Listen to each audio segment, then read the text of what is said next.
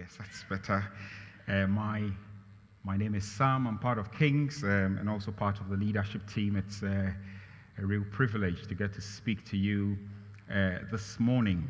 We will be continuing our, our, Restored Preach series, Living Your, your Best Life. Uh, Paul started us off um, just uh, touching on the whole subject of our identity uh, in Christ and um, just helping us see who we are in Christ. He also opened up the whole subject of, of faith for us. And then last week, um, Andrew just opened up again the whole idea of, of, of our world views and the fact that God calls us to be a people who no longer conform to the ideals of this world, but actually are transformed uh, by the renewing of our mind. Uh, this morning, I, I want to look at a the whole subject of our, our daily choice. Every day we're making choices. And um, my focus primarily this morning would be to look at the flesh. And so our daily choice, but with emphasis or focus on the flesh. I, I feel that as a church, we are on the verge of something pretty exciting. I, I do not know what it is, but if you are certainly in tune with what God's been doing amongst us over the last couple of weeks, you probably will sense that too. I think we are on the verge of touching something pretty big. I have no idea what it is. I just know that God's gifts are big, they are exciting. And I believe that this Restored Preach series is actually preparing us for what God is wanting to come and do amongst us. These are things we already, many of us would already be familiar with, but there's a real sense of God coming through again and saying, Look, these are things you know, but I, I want you to get the right foundations in place get the right foundations in place so that when we start building, the building can actually stand. If the foundations are not right, the building cannot stand. So we are on the verge of something exciting. And I am so looking forward to all that God will do amongst us. Anyway, that wasn't part of my preach. Let me just focus on what God asked me to set before us this morning. So, we're looking at our daily choice, we're looking at the flesh. I just would want to pray for us and then we'll go for it. Holy Spirit, would you please come and help us this morning? I pray that you help me as I, I, I preach your word. I pray that you help the church as they hear. Would you come and encourage and strengthen and build your church again? Come and speak to our hearts and make yourself known to us. Amen.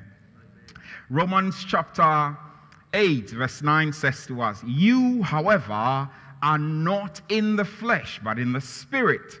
If in fact the Spirit of God dwells in you, Anyone who does not have the Spirit of Christ does not belong to him. You see, by definition, Christians are not in the flesh.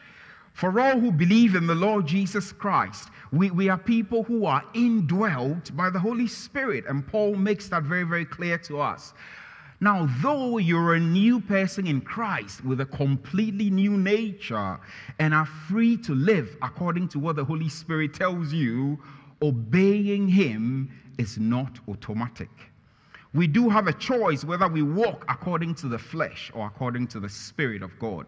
We need to understand, however, that although we still like to do things our own way instead of relying completely on the Holy Spirit and following His promptings, we no longer have to give in to them, but we are free to make a genuine choice each day. When we lived in sin, sin was our master. Sin had mastery over us. The very day we stepped into Christ, the power of sin over our lives was broken sin no longer had mastery over us. I will illustrate. When Sam lived in sin, sin had power over me. Sin just needed to come and say, Sam, go do this. And then I went, Sam, do this, Sam, do this, Sam, do that. I had no control. When Jesus stepped in, shone his light, and brought new life to Sam, Sam is now in Christ. Power of sin over my life broken. When sin comes now, I have power to say no to sin. Get the difference. Previously, when we lived under the power of sin, we had no choice, we had no control. Now that we are in Christ, when sin comes knocking, Jesus equips us and empowers us to say no to sin. Oftentimes, however, we still choose to say yes to sin. Now, when we do that, it is not because the old nature is still there, it's because we just choose to do that we are no longer under the power of sin. What were some of the things that changed when Jesus stepped into our lives? What changed? Well, I'll, I'll share with us. Church, we have a new heart and a new spirit within us. Hallelujah. That's exciting, isn't it? It's interesting. Ezekiel says he reminds us of God's promise, God's promise to, to, to take away the heart of stone and give us a heart of flesh. We have a new heart and a new spirit. Not only that, but we also have new life in Christ Jesus. Paul reminds us in 2 Corinthians 5, verse 17. He says, If anyone is in Christ, now imagine this is the old nature, this is the old man. He says, If anyone is in Christ, the old is gone and the new has come. That is the truth about you sitting here if you are a follower of the Lord Jesus Christ. The old life, I, do, I like my jacket, I love it, but the old life is gone and the new has come. That old life is gone and the new has come. Thirdly, we have a new master. When we lived under sin, Satan was our master. He, he worked together with sin and got us all tangled up in so many things. Well, now that we are in Christ, we have a new master who is God Himself. So, new hearts, new spirits, new nature, and a new master who is God, no longer answering to sin. Some things, however, did not change, sadly. So when I was 17 and Jesus stepped in and said, Time to come with me, uh, suddenly I didn't get blue eyes and then blonde hair. No, that didn't happen.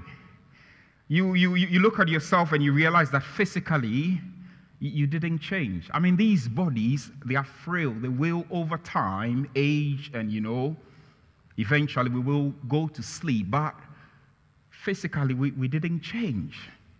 Another thing that didn't change is the fact that our flesh wasn't taking away. Now, in using this word flesh, I'm not referring to our physical bodies. You see, the word flesh is used in different ways in Scripture. However, we only want to talk about one specific way this morning. It is basically the human person in opposition to God. In Romans 8, in Galatians 5 and 6, and 1 Corinthians 2, we find the flesh is consistently contrasted with the Spirit of God. Paul often touches on that. The, the, the, the, key thing is how this person of ours, so even though we are saved, even though we are in Christ, we can sometimes be in, in opposition to the Spirit of God. Now, you see, the alternative to the flesh is God's Spirit. That is His presence with us.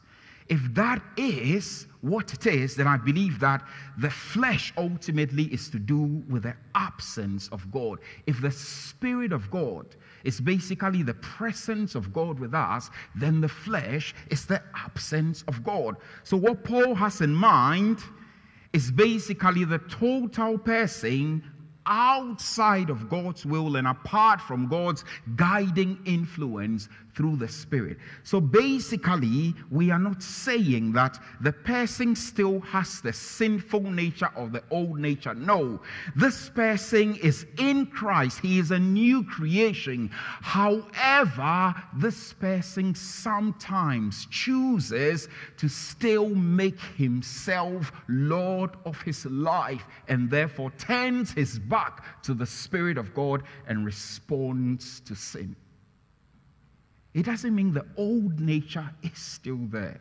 But now we have choice. We can choose to respond to the old nature or sin, or we can choose to respond to the Spirit of God. It does not mean that the old nature is still there. Remember, the old is gone, the new has come. We are now a people of the Spirit. We are called to basically give allegiance to the Spirit, but every now and then we choose to still respond to sin. It is not because the old nature is there, it is just because we choose to.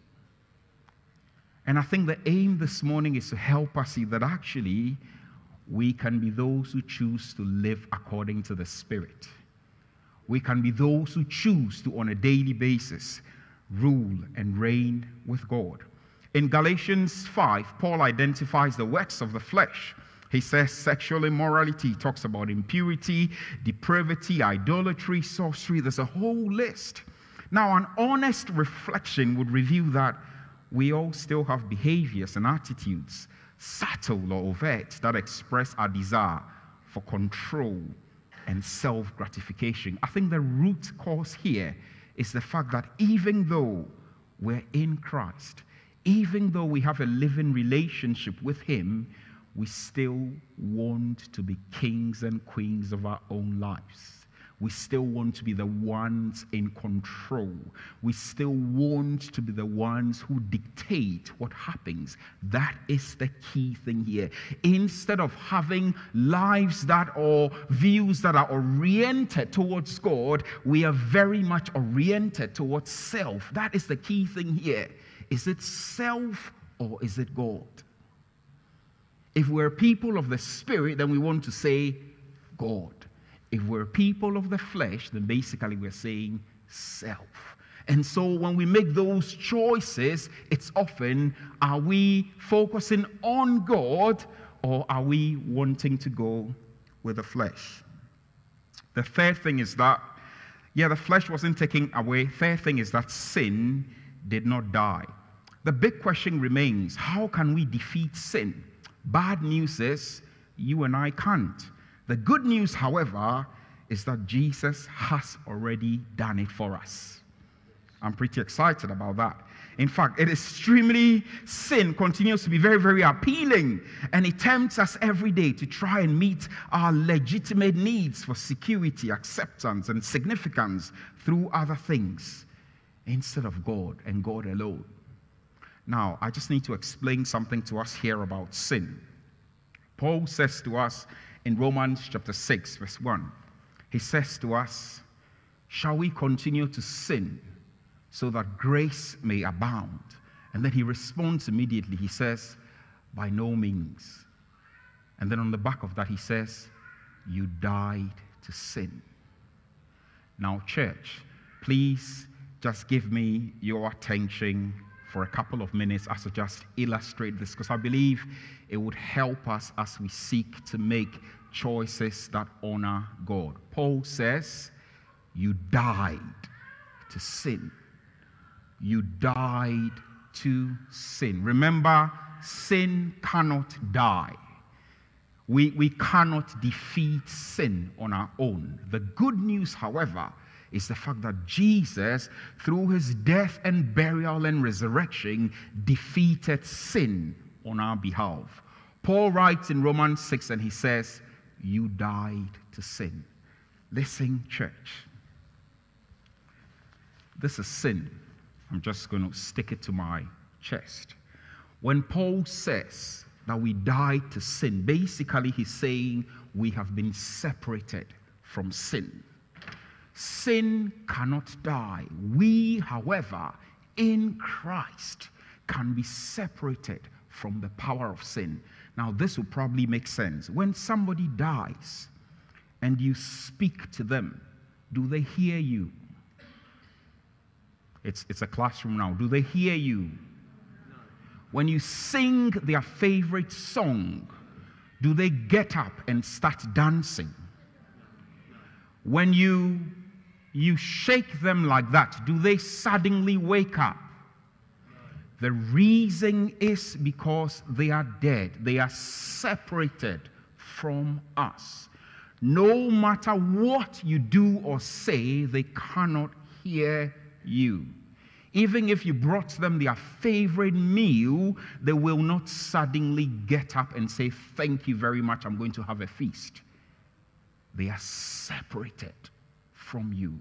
Now, when Paul says, You died to sin, Paul is helping us see that we have been separated from sin. When sin comes singing that old song, you now have power to say no. When sin comes calling, you now have power through Christ to say no. When sin comes beating the drums, you now have power to say, I am not going to dance to that. When sin comes, serves you a delicious meal, you and I now have power to say no to sin because we have been separated from the power of sin. Sin no longer has mastery over us. It does not mean that sin goes to sleep. Sin would keep, keep coming and knocking on the door. But remember, it no longer has mastery over us. We owe our allegiance to a new master who is God. I discovered this early on in my, in my faith. So I'd, the Lord had coming. I was a Christian. I was a child of God, but I still lived in sin. It was a cycle of sin and confess. It was a cycle of sin and confess. It was a cycle of sin and confess. And then suddenly one day, Romans, I'm reading Romans chapter 6. I'm reading Romans chapter 6.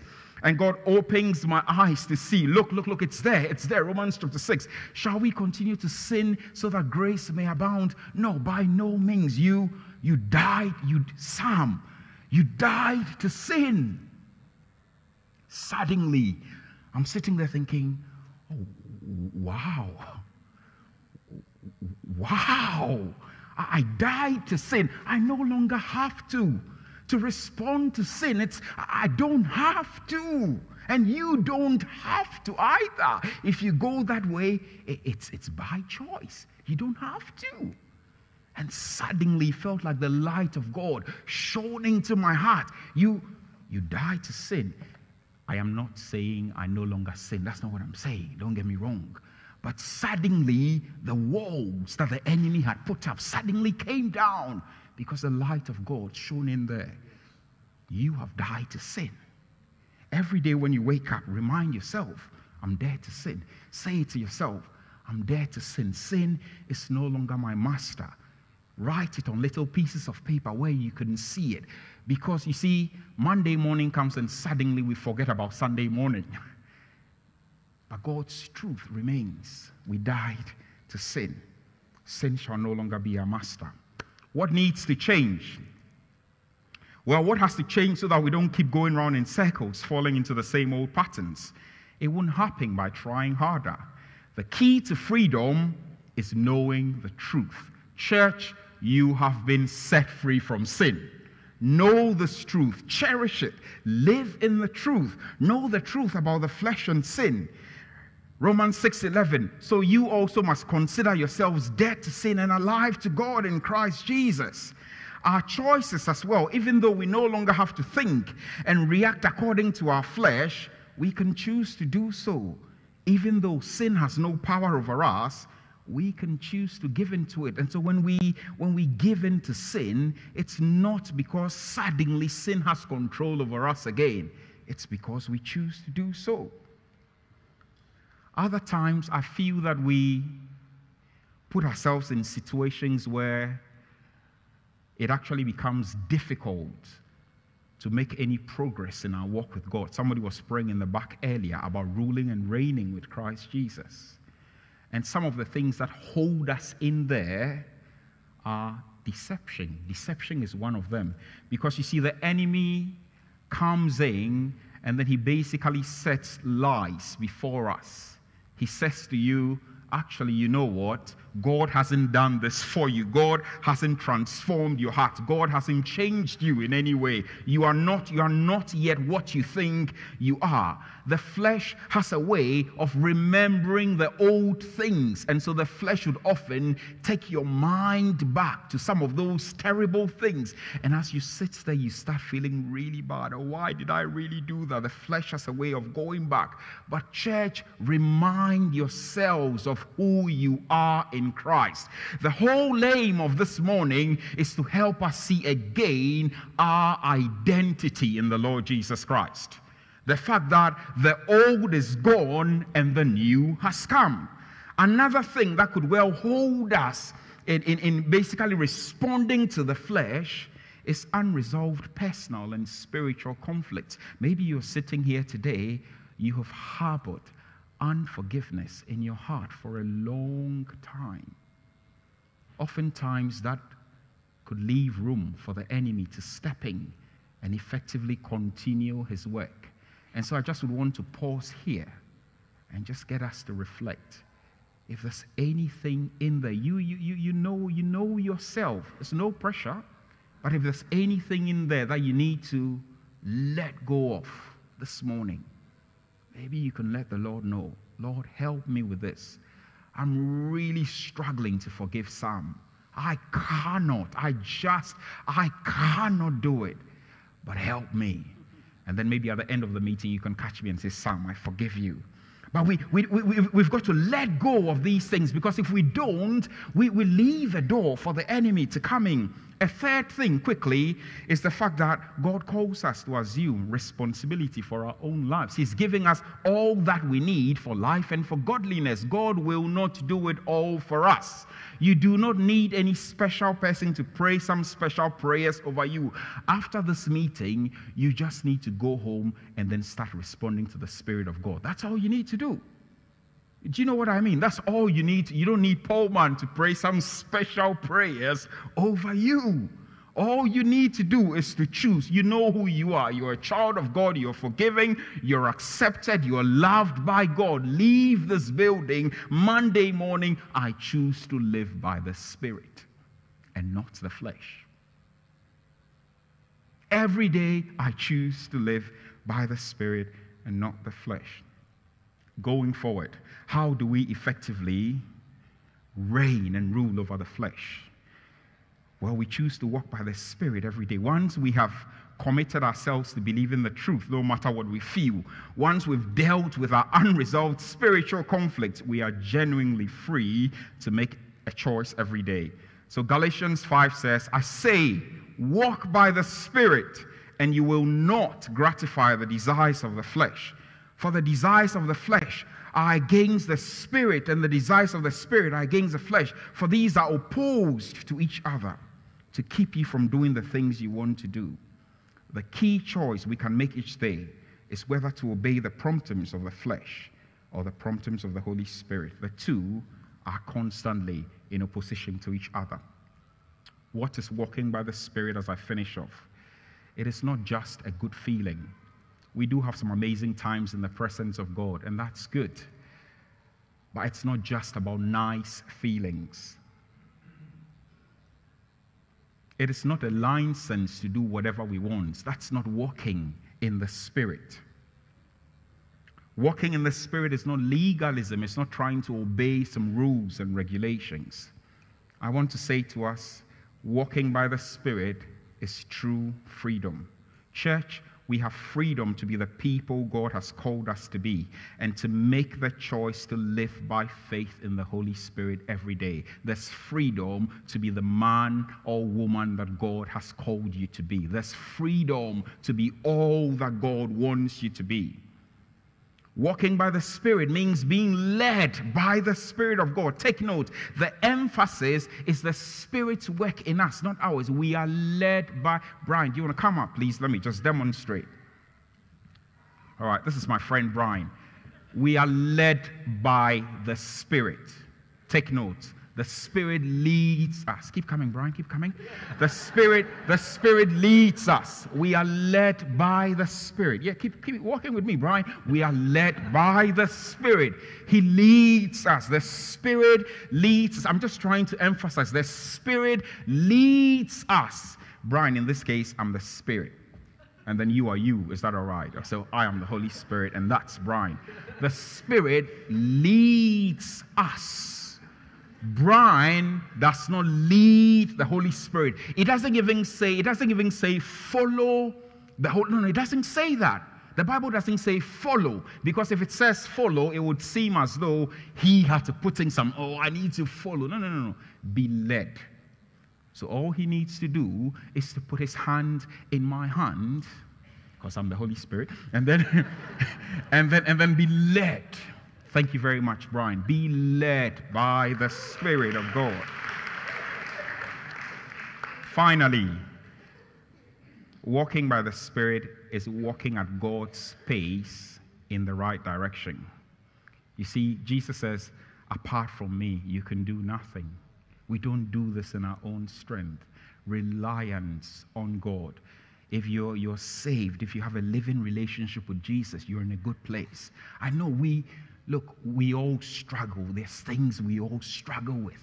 But as long as you're facing the right direction, I think you're good to go.